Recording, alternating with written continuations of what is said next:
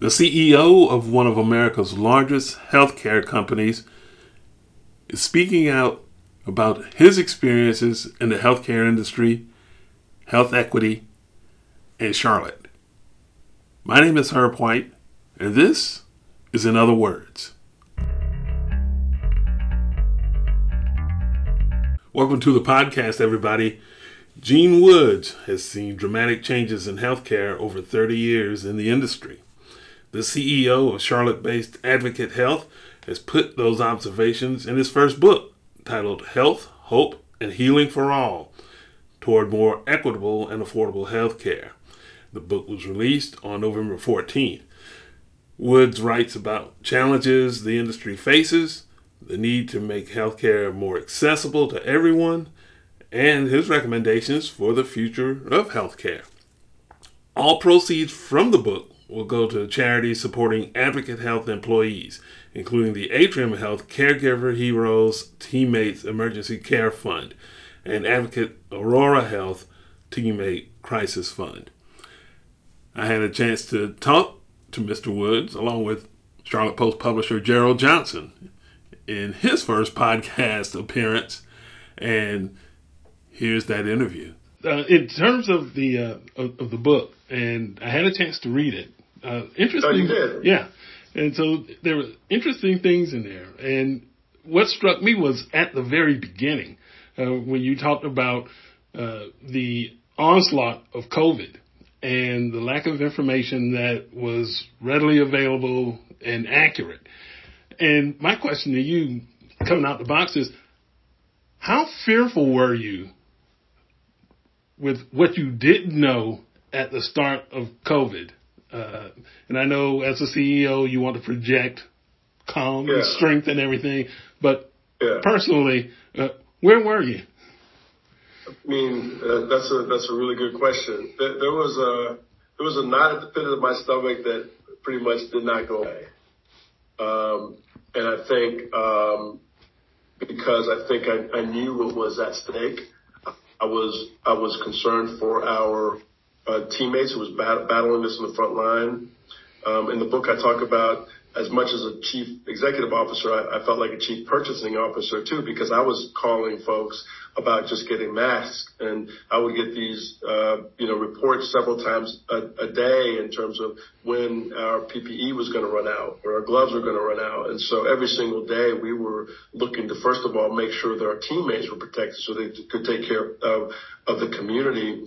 And then we quickly realized that, you know, in, in black and brown communities, weren't getting access to testing, or that there were disparities in in in, in COVID, and so we realized we, we couldn't just focus on the inside of the hospital walls. We had to focus in communities and, and work with pastors and others to get in church parking lots, and you know, and and you know, we launched our mobile clinics there pretty quickly to respond to that. So all of there was no playbook for any of this. Um, we just had to rely on the strength, the talent, the the creativity of the team.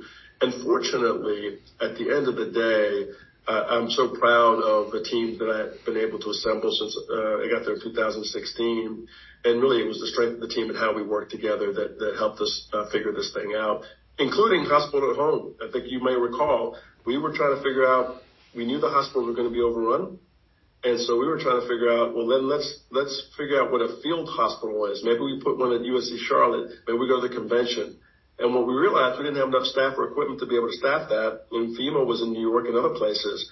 Um, so that's when we launched Hospital at Home. So we ended up treating more patients at home, converting their bedroom to a hospital room than any system in the nation. Um, and that's because we had the, the, the, the team that really uh, came up with some pretty creative, innovative idea. They say that, you know, um, uh, invention is the mother of necessity or, or however that phrase goes. That's really showed up in, in a big way. And you, and, and to that point,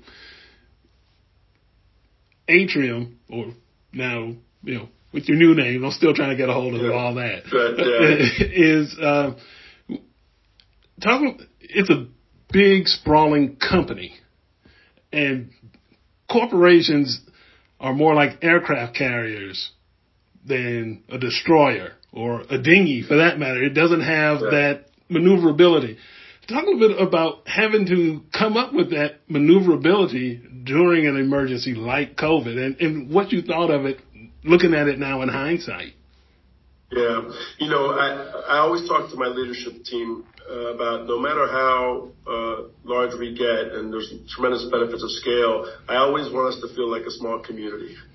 Um, and what the the technology that we had in terms of virtual care, I could beam in, for example. I remember this one time where we had these um, environmental service workers and our facilities workers working on how to uh, develop these new respirators because you know everything was short in supply. So I could beam into them and really uh, uh, see what they were doing, and then connect all the right people to say, okay, let's scale this up for the system.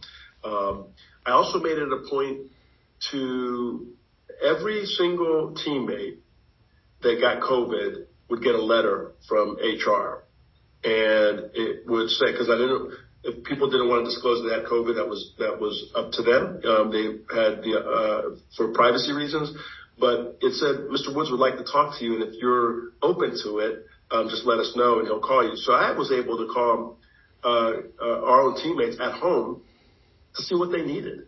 Um, and quite frankly, sometimes what was happening because there was sort of the fog of war, we would enact policies, but sometimes not everybody uh, knew that those policies had changed to, to, to improve, you know, uh, their situation. So sometimes I would call a, a teammate at home and then realize, oh, you weren't aware of this policy. Let me get somebody that to you know share that with you. So I, I was trying to engage at all levels of the community um, of our of our of our organization, as were my other leaders. So that's how we really were able to to to move a large organization at the time we're 14 billion dollars uh, organization uh, pretty quickly. Okay, and when you you know there was just so much in the book. When you look at this now you know, you've had the COVID experience and it hasn't gone away, but it has right. been mitigated to a great degree. Uh, what do you take from that experience that will help move the company forward? Not necessarily in an emergency situation, but in yeah. terms of team building, teamwork, uh, that maneuverability to be able to come up more nimble than what one would expect out of a $14 billion company. Yeah, and that's part of why I wrote the book. It was certainly the lessons learned from the pandemic and how we can apply them going forward. Um, and this whole idea of innovation, you know, the vaccine was developed in, uh, in, in 12 months. That's never happened before in, in, in, in human history. Uh, it certainly didn't happen back with the, the, you know, 1918 during the pandemic then. Um, and so we learned about the speed of innovation, the speed of what we call translational research. And so when we're talking about the Pearl in, Char- in Charlotte that we're developing, the innovation district, uh, the lessons we learn in terms of what we call from bench to bedside. So when somebody has a, a new discovery, how quickly can we get it in the physician's hands in order for them to, to take care of, of patients? I think we, we see a, a, a really a, a, very strong rapid cycle in that that we might not have thought of before. Um, we also realize the importance of training the next generation of physicians and nurses in new ways. We'll have the medical school in Charlotte that will open in 2025. And the way that we're going to design the curriculum now is different than what we, we would have done five years ago before the pandemic. Um, we're going to be training the, new physicians in virtual reality, in, virtual care, in community engagement. So how we're going to train, train the generations, we were informed by the lessons of the pandemic, and that's really going to um, uh, help us going forward with this with um, this next generation. The other thing I would say, um, and you notice the picture on you know on, the on the book is of Charlotte, and, uh, we're on top of CMC there, and I'm so proud of the partnerships that we, uh, we that we formed during the pandemic. You know, with Honeywell, with Lowe's, with Bank of America, with Truist. We all worked together um, during that time on the on the million uh, mask campaign that I referenced there, because masks were in short supply, and some of those partnerships also working with the with the city, with the with the county uh, elected officials, with the governor. those partnerships have really sustained themselves. And I think as we continue to solve the other challenges that affect our communities, um, we've developed relationships that I think will, will make us a stronger um, organization and a, and, a, and a, better community. And when you talk about uh, better community, uh, throughout the book you talk about equity and yep. community. Uh, what from, and I don't want to keep harping on COVID, but what do you take from that time and learning about those disparities in communities of color? And I know you knew that they existed before that, but yeah. what do you take from that period, that COVID year, two year experience that will help move not only the company, but Charlotte and all the communities that you serve forward? Yeah, I mean, you know, I've, I've been about health equity since I, since I started my career 35 years ago, and that's the heart and soul of our organization as well. What we realized is, um, though, if you think about the Tuskegee experiments, you know, they, they, they only ended in 1972. That's that's not too far uh, uh, uh, ago. And what we realized is that there has to continue to be a development of trust um, in, deep into community. Um, uh, so that we don't just show up when during the pandemic, so that we're there uh, to deal with the other other challenges that community face. So you know, we made major investments in affordable housing. We've donated property to the to the city for affordable housing. We've um, do our Kids Eat Free program, um, where we're, we're, you know, sometimes unfortunately in Mecklenburg, you know, 40,000 kids that go hungry between Friday when they leave school to Monday when they come back to school. So we have a Kids Eat Free program to work with Fish and Loaves. Um, and, you know, and also we're creating pipeline programs going, uh, in, in Charlotte Mecklenburg schools so that uh, we change the conversation that happens for fifth and sixth graders at the dinner table that they think they too can become a doctor after they, they round with one of our clinicians. So uh, what I learned is uh, certainly we needed to show up during the pandemic and, I, and I'm so proud of the team how we showed up the pandemic but we can't, you know, we can't go away after that. We have to stay embedded in community. And this year, as a new system, we're launching the National Center for Health Equity. I think it'll be one of the premier centers in the nation where we'll have uh, the largest data repository of, best practice interventions in communities um, for to reduce and eliminate disparities. We'll have um, really uh, a research um, uh, consortium that will be able to, make sure that we're giving visibility to the to the disparities that exist in black maternal deaths, and hypertension and diabetes. And so that when we do our research, we can research around what these differences are so we can, so we, so we can help solve the issue. So I think, um, we're going to stay embedded in communities, the heart and soul of who I am. And partly, you know, a lot of folks that, that, uh, were, uh, unfortunately were, affected could have been members of my own family. Um, and, and were members of my own family. And so there's a, there, that's sort of the motivation for me personally, and I think for the organization. Mm-hmm. Let me ask a quick question uh, while we're on this. You, uh, one of the things I found really compelling about the book was how you opened up to start telling your own stories and, and how you were holding back telling the truth about some of your history. And I was just so interested in how you tied that into the book. Why was that so important to you uh, to get that story out? You know, that's a, that's a that's a great question. Um, uh, one of I, I tell the story in the book that after George Floyd, uh, uh, Coltman is over social impact and, and community. She came to me and said, you know, uh, Gene, my, my advice is you tell your own story. It's going to help uh, people, people, people, you know, see you as a CEO, and they, they don't really understand that you've been affected by a lot of the same challenges growing up. Um, and so, it, it, when I told my stories, it um, it really opened up other people to tell their stories. Uh, and, and, and I, and I think, um, that was the purpose to open up the conversation. You know, my, um, and in there I talk about my, you know, my ancestors were slaves in North Carolina in Granville County, County, about two hours or whatever from Charlotte. Um, and, you know, so I'm, I'm, I come from that. Um, now those, those ancestors would have never guessed that their descendants would have uh, would would help you know run one of the largest health systems not just in North Carolina but in the in the in the um, in the nation. And what I hope they would also uh, see is that we're we're doing it to help for the right reasons. We're doing it uh, to really help again eliminate disparities. We're doing it to, to help lift up communities. Um, but I had to tell my stories going back to my father's experience in the Navy. You know, when he was, you know, dealt with uh, uh, uh, issue of having a bunkmate, you know, uh, from from Oklahoma that had never been that close to, to someone that didn't look like him, an African American, and, and for me, how my father dealt with that and the story he told from that really was instructive for me because he he he kind of, as I said, that became, they became really close friends. Um, and we have so much divide in this country right now. I think um, one of the biggest things we can do is, is sit down with somebody who might not look like us, uh, might not even believe everything that we believe in, and try to have a civil conversation. Um, and that was the model that my father, I think, uh, shared with me. And so I wanted to tell that story in the book as well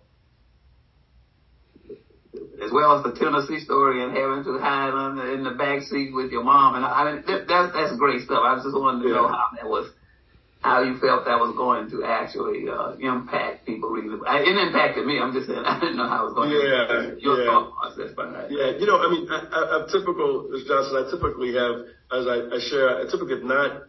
I didn't want to in the past my career, I didn't want it to be about me and my stories. I, you know, I'm, I'm, I'm there to help learn about other people's stories. But I think in this particular instance, uh, folks began to identify why I'm so passionate about what I do. Why, you know, my, my, my why is I, I want to improve the human condition. I think we have a great platform to do that. And it starts with community and patients. And, and, and, um, and that's really my why. And, and it comes from, you know, how I was raised and the experiences my own family had.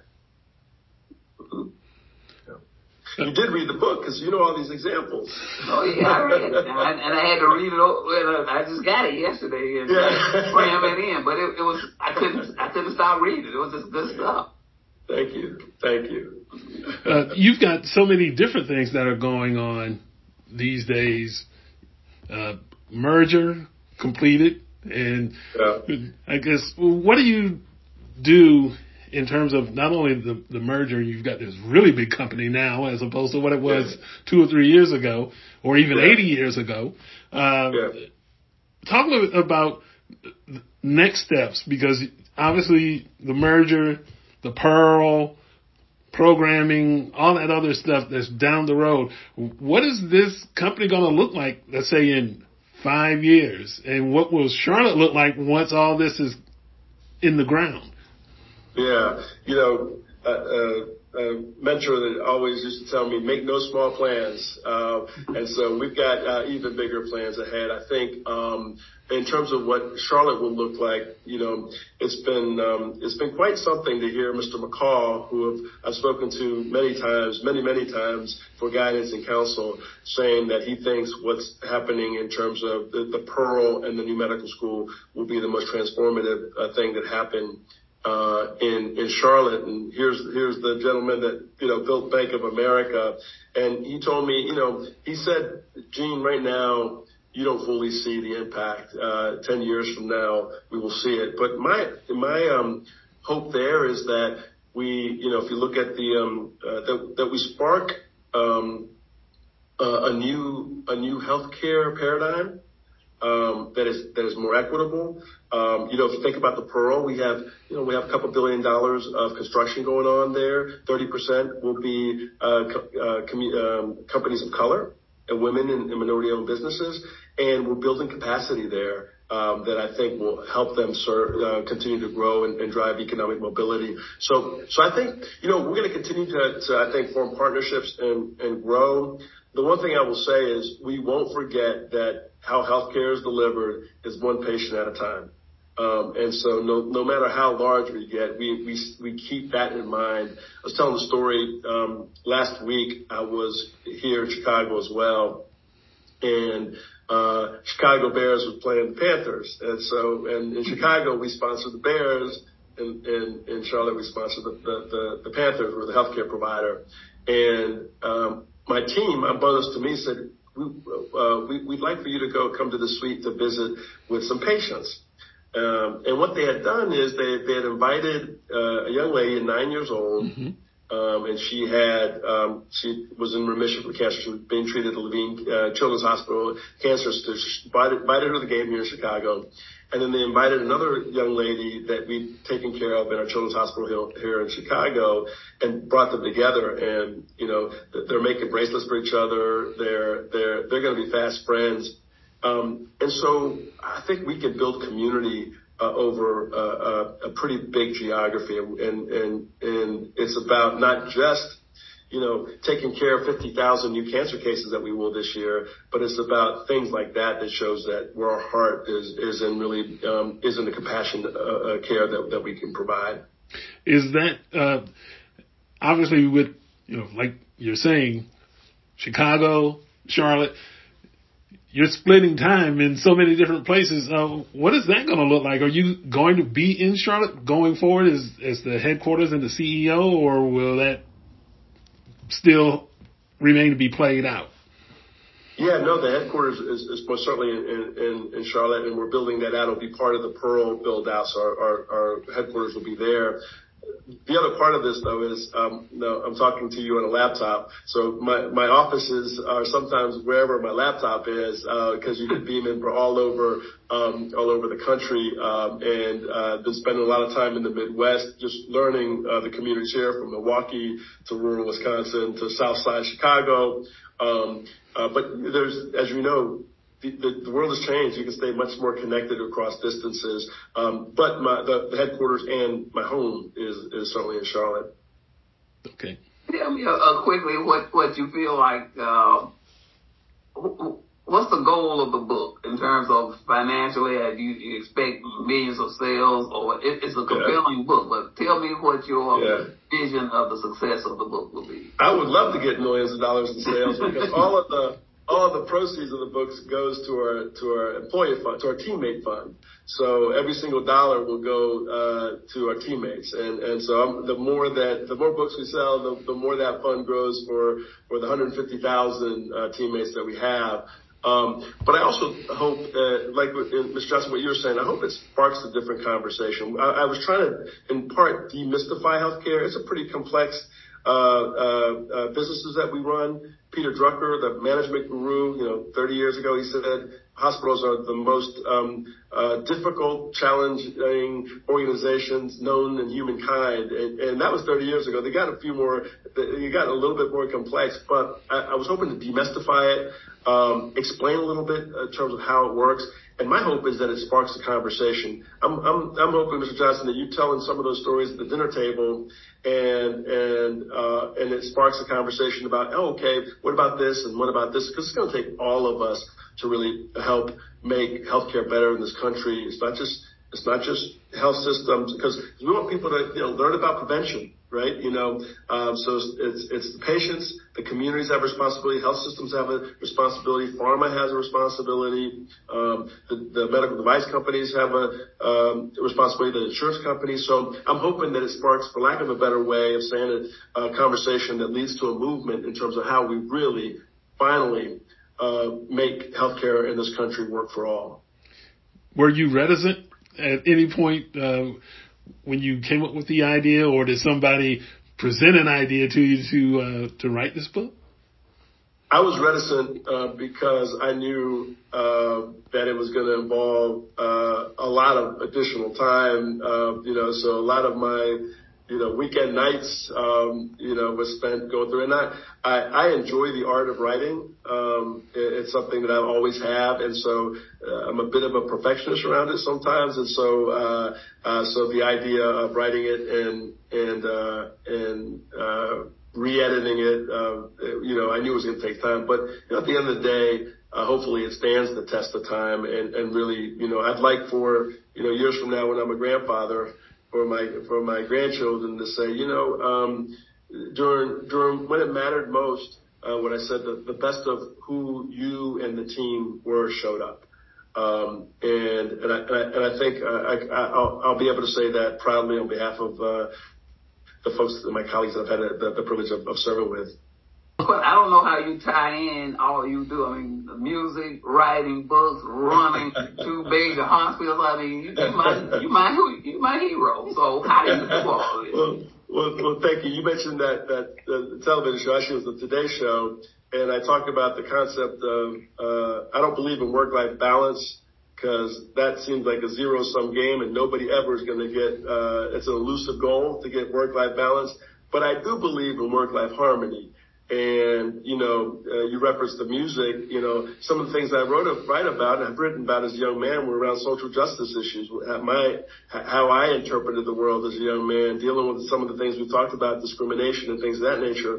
And it, and, and it just so happens that I have the opportunity in my day job, uh, to also, uh, impact communities in ways that I was hoping as a, as a young kid. So I get as much joy as sometimes of in terms of making a big decision that will impact thousands of people. Um, uh, as I you know as, as I do um, interacting with community members uh, on, how they see the future, but also the music helps helps me kind of bring all that together and, and stay grounded, if you will. Our thanks to Gene Woods for making time to talk to us, and we appreciate you taking the time to listen to In Other Words. You can catch us on Spotify, SoundCloud, Apple Podcasts, and our website, thecharlottepost.com. For everybody at the office, Gerald Johnson, and myself, Herb White, thanks for listening.